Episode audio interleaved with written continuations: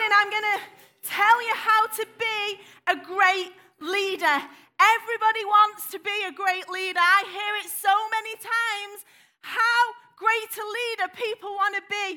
And this morning, I'm going to tell you how to be just that in your life personally. In every sphere of your life, you can be a great leader by what God is going to speak this morning. So the answer is here. So if you're kind of fumbling around trying to work out how I be a better leader? How I be a great leader? The good news is the answer is here. But let's just start with a moment of prayer. Father God, we give you the honor and reverence that is deserved in this place. And we know that you are pouring out in abundance over our lives as you have, as you have done in the worship, and so you will do in the word. You are pouring out an abundance of revelation and truth and peace and joy and fixing broken hearts and touching us where we need to be touched. So, God, we just thank you for that Holy Spirit. We invite you in now to speak to us, to stir us again, to, to bring us back to our first love, to speak individually to us. And everybody said, Amen. I would encourage, I like to talk about stance and posture, and I would encourage you individually where you are now, where you are sat. You invite the Holy Spirit in. Let's not sit and think we've got it all together and we know it all. We've got to invite the Holy Spirit and say, Holy Spirit, have your way in me. Have your way in me. Speak to me. Help me. Reveal stuff to me. And if you come with that posture, I'm telling you now, the windows of heaven are open. And God is pouring stuff into your life and into my life. So, do you hear the saying? You don't want to be a follower. Don't be a follower. Don't be a sheep. No one wants to be a follower. Everybody wants to be a leader.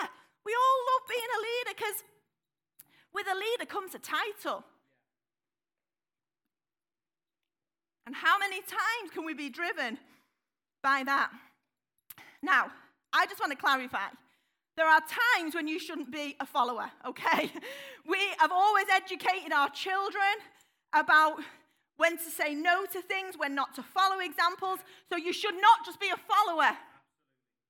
But there is one area of life where we should be followers, and that is a follower of Jesus.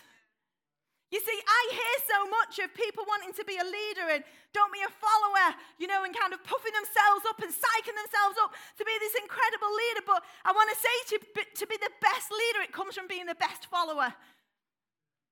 If you want to win in every area of your life, and I'm not just talking about the things of church, as in, oh, I want to win in life group, or I want to win in, in the kids' ministry, or I want to win.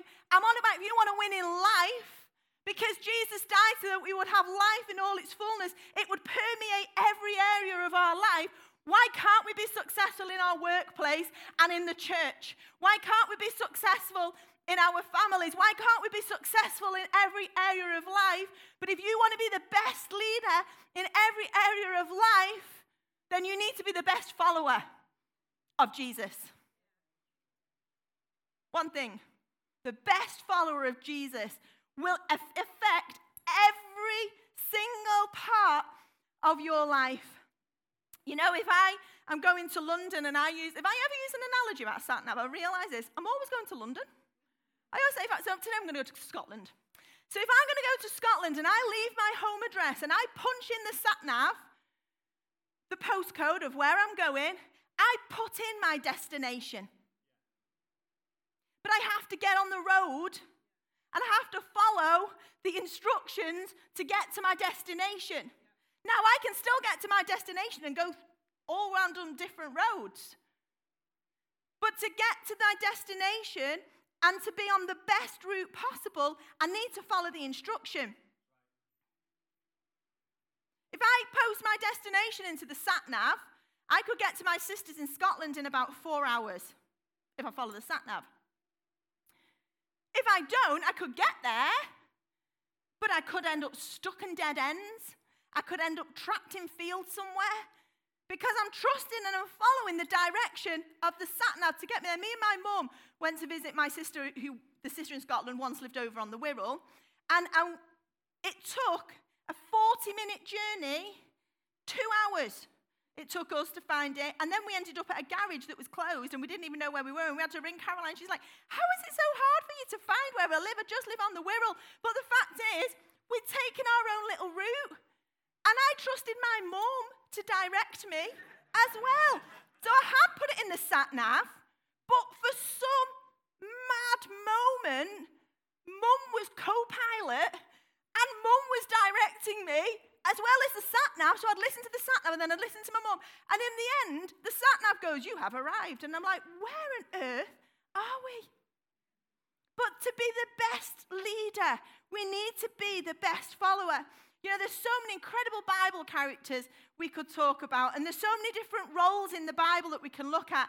And I wonder where you feel you fit in all of that. Where do you feel you fit? Is there a Bible character that you feel like, I kind of fit there, or a role in the Bible where you feel that you fit, or do you kind of feel like I'm just not holy enough for any of that? Because you can feel that way. There's 12 men in the Bible that are kind of just grouped together. And because they're grouped together, and, and we know one was a Abaddon, um, but because they're all grouped together, we kind of think they're just these incredible people. The 12 disciples, they walked and they talked with Jesus. They must have been great theologians to walk so close with Jesus. Their understanding and their depth and respecting the community and pretty sure they were as near to perfect as you can get outside of Jesus were the 12 disciples. They'd obviously been to Bible school of that day. They must have known to have walked and talked with Jesus. Simon Peter was a fisherman. James was a fisherman. John was a fisherman. Andrew was a fisherman. Philip, they assume he was a fisherman. Jude, known as Thaddeus, fisherman. Bartholomew was of royal descent. Simon the Zealot was a fanatical nationalist. Matthew, known as Levi, was a tax collector. Thomas doesn't say what he did, but we do know him as Doubting Thomas. James was known as the lesser or the younger. So it wasn't just the younger, he was known as some uh, um, interpretations say the lesser. And there was Judas. Now, I know you can go, okay, this was not the, the A team because he had Judas in it. But actually, you know, when your heart goes wrong, when you are so motivated by yourself, life goes wrong, okay?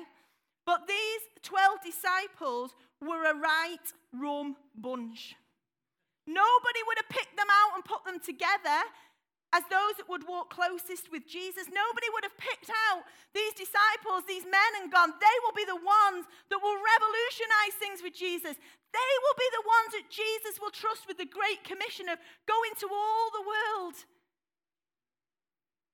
They actually, if you look at them, weren't that holy in what people would judge them with. They came in all shapes and sizes, from all kinds of backgrounds, from all different walks of life. Some not so great walks of life. Someone had royal blood in them, so you kind of think, well, he's probably the nearest to Jesus. And then there's the fishermen. But I'm just going to look at five of these disciples. And how did it happen that they became followers of Jesus? How did it happen? My sermon, if you want to give it a title today, is From Giving to living. You see, once we gave our hearts to Jesus, we gave our life to Jesus, that was a giving. We gave him our life. And we punched our destination into the sat nav of eternity, of heaven. But I want to talk about from the moment we give our lives to Jesus, that giving moment to living. How do we live that? How do we walk it out? Do we just remain in that moment where, in the giving moment, we've given our lives to God, but we've got our destination in, but we're going to kind of just work the path out ourselves? Rather than actually saying, No, I don't want to just give my heart to Jesus. I want to be a follower of Jesus. I want to be a follower of his ways. This is where the first disciples, Jesus called the first disciples, one day as Jesus was walking along the shore of the Sea of Galilee, he saw two brothers, Simon, also called Peter, and Andrew, throwing a net into the water, for they fished for a living. Jesus called out to them, Come, follow me, and I will show you how to fish for people. And they left their nets at once and followed him. A little farther up the shore, he saw two other brothers, James and John, sitting in a boat with their father Zebedee, repairing their nets. And he called them to come too. They immediately followed him, leaving the boat and their father behind. Luke chapter 5, verse 27 to 28. Later, as Jesus left the town, he saw a tax collector named Levi, also Matthew, sitting at his tax collector's booth. Follow me and be my disciple, Jesus said to him. So Levi got up, left everything, and followed him. These five men, when Jesus called them, did not ask who he was, they knew Jesus. They were like, can't quite work. Does anybody know who he is? Who's this guy that's asking us to come? They already knew Jesus. They knew about him. They recognized Jesus. They knew this is Jesus. So it wasn't that in that moment they had to fathom out who he was and then make a decision. The fact was they already knew who he was. And in that giving moment when we give our lives to Jesus, we know Jesus. But it's the living moment, it's what we do with our life beyond that. You see, they chose to follow. All five of them, it says, left everything. They left their livelihood, they left their income source, they left their security, they left their business, they left their family, they left their identity. Four of them are fishermen, one's a tax collector, that's all they ever knew. In that day, they were fishermen. That's what they were. Their identity was they were fishermen. Matthew's identity was a tax collector. And not many people liked him because he was a tax collector, as some of us may understand. But they didn't kind of think about it and, oh, you see, they knew him, but they chose to follow him. They chose to give their life to follow him, not just give my life to know him. There was that time of surrendering everything, to walk away from it. Now, please do not all go and give your jobs up tomorrow. That's not what I'm saying, all right? Or go and scream at your family that you hate them because actually you've been waiting to do that quite a long time, all right? So, but I'm, so I'm not saying to do that, but what I'm saying is if you look at this, they, in a moment, left everything. Jesus walks along the seashore and he goes, Hey, leave your nets and follow me. Imagine this, right? They get their nets and they bring the nets with them. And then he goes a bit further along, and this one specifies that they left the father there, their own dad there, and the boat. So it actually specifies what they've left behind. So here we've got the first two, and they think, oh, we're going to bring the nets with us. Because if this falls through, following Jesus, we are going to need a backup plan. Grab the nets, grab the nets, grab the nets. The next one comes along and he goes, Hey, come follow me. And they go, Oh, grab the boat. Dad, you're going to have to come because it's quite heavy. Grab the boat. So they're, the others have got the big nets. The, these two, they've got the boat, and they're all trying to carry the boat together. And in all of that,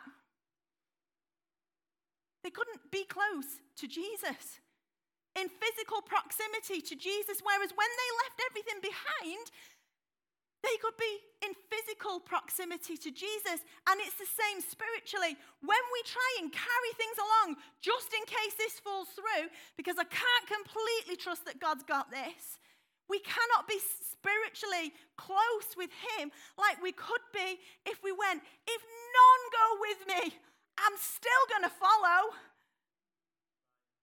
If it all falls apart in my eyes, I know it hasn't because I know I'm following you and I'm in close proximity with you. If Matthew had decided to tidy away his table first his, his booth and was like, just hang on a minute, Jesus, because I've just got to tidy everything up so that I can follow. Well, what happens? Because Jesus seems to be able to just walk past people and go, Fat follow me. There's Mary, follow me. Jeff, follow me. And everybody gets up and follows. So he's just walking along, inviting people to follow him, and then Barry goes, Just one second, because I just need to tidy this up. That, was, that, was, that wasn't really just like, but I'm going to say something negative. It's better about my husband, isn't it, than anyone else. But imagine that. But Jesus is walking, he's walking, he's saying, Follow me, follow me, follow me. And then you get someone that goes, Well, just hang on a minute, I just got to tidy up life. You don't have to be ready to follow Jesus. Jesus doesn't want you to tidy your mess up so that you can follow him, so that you can serve him, so that you can be in ministry for him. He doesn't want that because the moment you gave your heart to him, he tidied you up. And your world may not look like you're tidy, but that's okay because the altar of the cross sorted out your mess and tidied you up. And what's happening is things are just having to catch on to the fact that you're a new creation in Christ Jesus. And sometimes we've got to remember that. So Matthew didn't go, I'm just going to tidy my table up first and get it ready. So don't want to leave a mess behind for anyone else. He was like, crack on, I'm going to follow Jesus. Jesus has asked me to follow him. Everybody hates me anyway because I'm a tax collector. So I'll leave the mess behind for them and they can sort all that out because actually I've got a new life because Jesus has called me. To follow somebody means to be close with somebody. It means to observe their ways. Athletes will have somebody that, um, I remember Barry talking about Andy Murray once, and I was like, oh yeah, that's because I don't do tennis. Don't, yeah, and I'm not an athlete. that's a shock to anybody. But I know athletes, so I can feel like I can talk with confidence. But they will all have a trainer. They'll all have somebody that they go to for advice who can say to them about their nourishment. I know one person was telling me that their, their coach spoke to them about their bedtime, what time they went to bed, and the amount of sleep they were getting at night, the, the way that they should be running and the way they should be holding themselves. The that's what it is to follow somebody.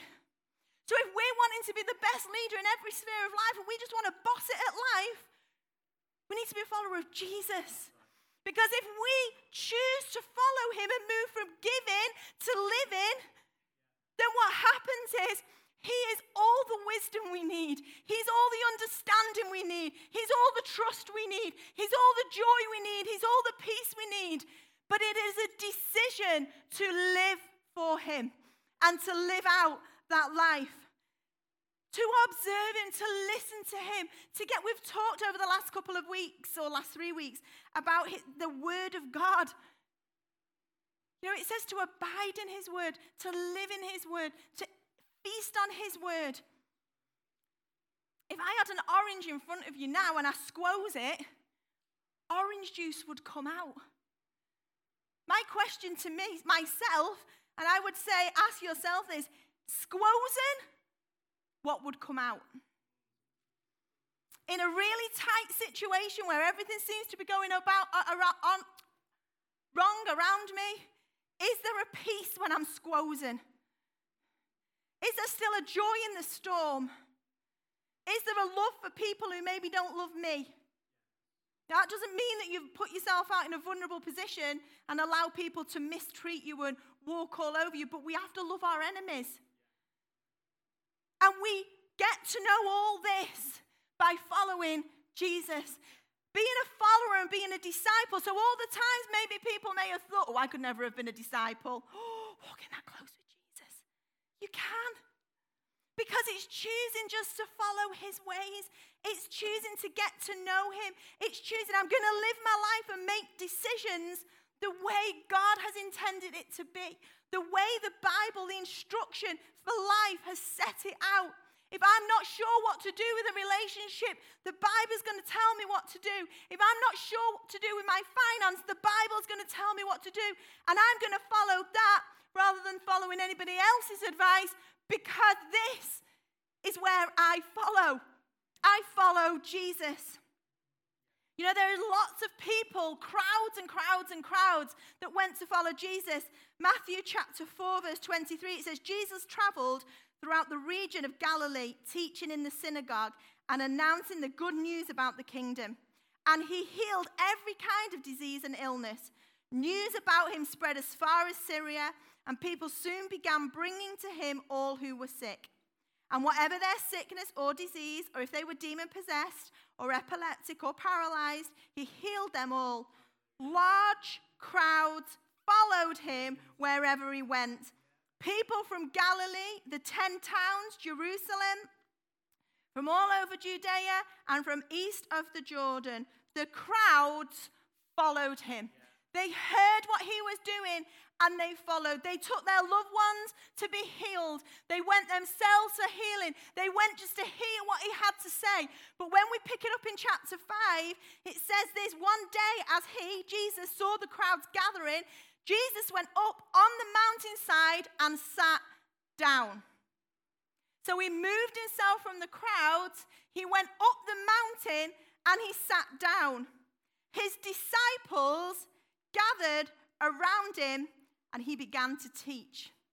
They stepped out from the crowd the moment Jesus said, Follow me, follow me, forget tidying up, follow me. They stepped away from the crowd because they just said, I just want to follow Jesus.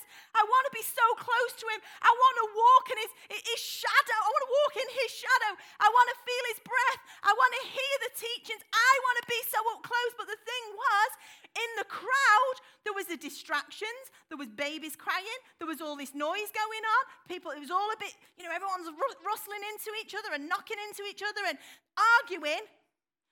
There'll have been arguing going on because everybody wants to get a bit nearer the front, or you've trod on my toe, and all of this.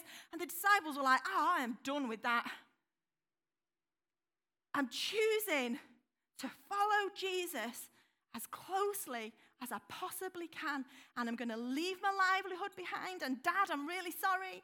I love you. Because it doesn't say there's been an argument here between the fathers and the son, the, the father and the sons. There's not been an argument. Just like, Dad, I've just got to go. The dad is like, Go on, sons. I'm paraphrasing. Doesn't say he said that. Go on, sons. There was a release in them to go and leave everything behind. The disciples laying down the nets and following with them was a way of, I'm laying down my life. I'm surrendering my life, my agendas, my ways, my ways I think my business should work, my ways I think my relationship should work. And I'm going to trust you by following you, Jesus, that you're all going to make that clear how that's all going to work out. I'm just going to follow you. So, what does it mean to be a disciple? It means from, give, from moving from giving to living. It means believing and obeying. Believing and, because you can go like, oh yeah, I can believe, and obeying. Because sometimes, this is a Bible in here somewhere, because sometimes the book can be a bit tough. The truth of what we need to do in our relationships and in other things in life, it can be a bit, it can be a bit of a hard pill to swallow. But I have committed to obey your ways, God. I have committed to obey your ways. I believe in you, but I am not just going to stay in uh, believing in you. I am choosing to obey your ways and to follow you. There's a couple of verses that are a little bit controversial, and it's easy to skip over these verses in case anybody gets offended by them. But I'm going to read them because I want you to understand what these mean. In my Bible, it says the cost of being a disciple, Luke chapter 14, verse 25 and 26. Funnily enough, a large crowd was following Jesus. That's a shock. He turned around and said to them, Okay, so imagine we're in a large crowd and Jesus turns around and he's like, like there's always crowds, there's always crowds. But I just wonder, did Jesus think, which ones of these are truly followers?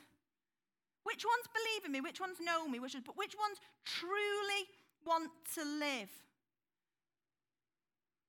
the life the way they should be living it. And he says this He said to them, If you want to be my disciple, you must, by comparison, hate everyone else. Jesus. Doesn't it say in your word to love your enemy? Your father and mother, wife and children, brothers and sisters. Yes, even your own life. Otherwise, you cannot be my disciple. Now, the word hate, the word that it used historically, fully translated, means to love everything else less than. So he's not saying to go and hate everybody. What he's saying, I need, Vicky, I need you to love Barry less than me. Vicky, I need you to love your mum less than me. And that was a tough one saying Barry. That was a tough one saying mum. And then Jesus says, Vicky, I need you to love Sophie, Adam, Joshua, and Eleanor, and Charlotte less than me. Oh. But one thing I know is that when I stood 22, I can't even remember how, how old I was, 22, 23, at the front of that church, growing up knowing Jesus, I'd given my life to Jesus, I'd been baptized, so it wasn't that I wasn't saved. But when I stood at the front of that church, there's a very old hymn and it says, Oh, Jesus, I have promised to serve you to the end. And that came into my mind when I stood at the front of the church that day. And I promised the only thing I ever wanted in my life. And you might think, wow, like she didn't want to be like a solicitor. Or the only thing I ever wanted was to be a mum and a wife. And everything within me that day still wanted to be a mum and a wife. And I was stepping away from a world that, and a route I'd gone down that wasn't good. So I was leaving friends behind, I was leaving relationships behind, and I stood there and I said, Jesus, I promise to serve you to the end. And if that means I've got to do it single, I'll do it single. That was the biggest sacrifice for me. But one thing I have learned with my life if I honor him, he will honor me. There have been other desires throughout my life that I haven't got. But he surpassed them with something else. Because if I honor him, he'll honor me. So when he's saying this, he's saying, What I want is that you love these things less. I actually want you to love yourself less. That might be a tricky one for some people. I want you to love yourself less than me.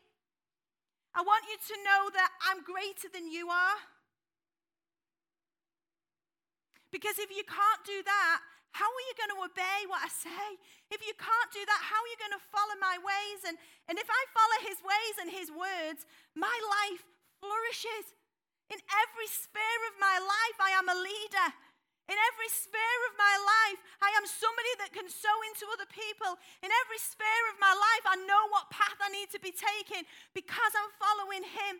But being a disciple is moving from giving to living. Being a disciple isn't about giving your heart to Jesus. Being a disciple is following him and following his ways and his path. To love everything else less, less than the Lord, it's a unique love. The love I have for the Lord is unique. I love Barry with everything within me. I love my children with everything within me. But the love I have for the Lord is very different. It's very different. And I have to keep that love that I have for the Lord above the love I have for other people. Because when I do that, I can hear Him properly, I can follow His path. Number two, your background does not qualify you or disqualify you. All the disciples tell you that. The one that had um, royal blood did not mean he was better than anybody else. The fishermen weren't lower than anybody else. The tax collector wasn't worse than anybody else. Your background does not qualify you or disqualify you. So if you think it does, it doesn't. It doesn't matter if you're a pastor's kid, it doesn't matter whether you're a prisoner's kid. It does not qualify you or disqualify you to be a disciple and a follower of Jesus. Your mistakes do not disqualify you, and your knowledge does not qualify you. It's your hunger and thirst to live a godly life and to live a life aligned with God in His ways. It's your hunger and thirst to do that that qualifies you to be a disciple. What is attached to you is the last point. What is it that you're bringing with you? Maybe you're like, well, I, am only at the point where I've given my heart. This is a whole new thing moving from giving to living, Vicky. You kind of messed with my head a little bit. There might be other people in here, and you're like, well, yeah, I've been saved years. But we, it can apply to all of us. What are we bringing with us? What are the character traits that aren't godly? What is the things that God's forgiven us for, but we're still carrying them with us because we can't forgive ourselves? What is it, the thing that God's asked us to step out in or leave behind? And we're like, well, I can't actually do that, so I'm just going to keep a little bit behind. It's like you have a bit of tissue stuck to your shoe. Like, and you're still walking around, and somebody goes to you, mate, you've got tissue on, mate. And suddenly turned into Barry. hey, love, you've got tissue on your shoe. What is it that you've still got a little bit of something attached to you? And for some reason, like I talked about a few weeks ago, I couldn't let it go because it had become who I was. It was ingrained in me. But they left behind everything they were attached to and they followed him. They weren't found in the numbers, in the masses, hiding in the crowd, turning up whenever because there were hundreds of people there. So Jesus wouldn't know whether they were there at every meeting or not, would they? The disciples didn't live like that. The disciples are like, I am going to be so close. So when all the crowds are out there and they're having a bit of a squabble, and then you've got someone going, Will you shut up? Because I'm trying to listen to Jesus. The disciples are like, I can hear him perfectly. Because I chose to leave it all behind and follow Jesus. They were found up close and personal. And the questions I would leave with you today are this have you remained in a place of giving of your heart, but never moved into living? Into living as a follower of Christ, living in his ways, living by what the word of God says. You know, there are so many things that I would say to you. Get advice from the right people Get advice from the right people who can give you godly advice about the way you live in your life if you're not sure about it yourself. Get somebody who can guide you through the Bible and say, hey, listen, this, God wants to deal with this. Because you're not aware of this, but there's a better way to live. What makes you a disciple is your hunger, your thirst, your desire, and your heart to follow Jesus' ways to be like Jesus, to live like he did, to be able to go, doesn't matter about my rights. So I'm going to leave my rights behind and I'm going to follow Jesus. That doesn't mean, you know, if something is inherently being done wrong, it doesn't mean you shouldn't flag it up and you should let people do whatever they want. But it's about following him, to be like Jesus, to live like he did. What do you need to leave behind? What do you need to step out into? Thank him for your salvation. Thank Him for your destination, but choose to live in between as a follower of Christ. Are you following the ways of something else? Of other people's guidance, of other people's opinions, and because of that, you can't fully follow Jesus? Well, actually, the disciples, when He called them, they heard the call and they followed. And there is a call going out to each of us today, no matter who we are, how long we've been saved, what positions we have in our different spheres of life. There is a call going out.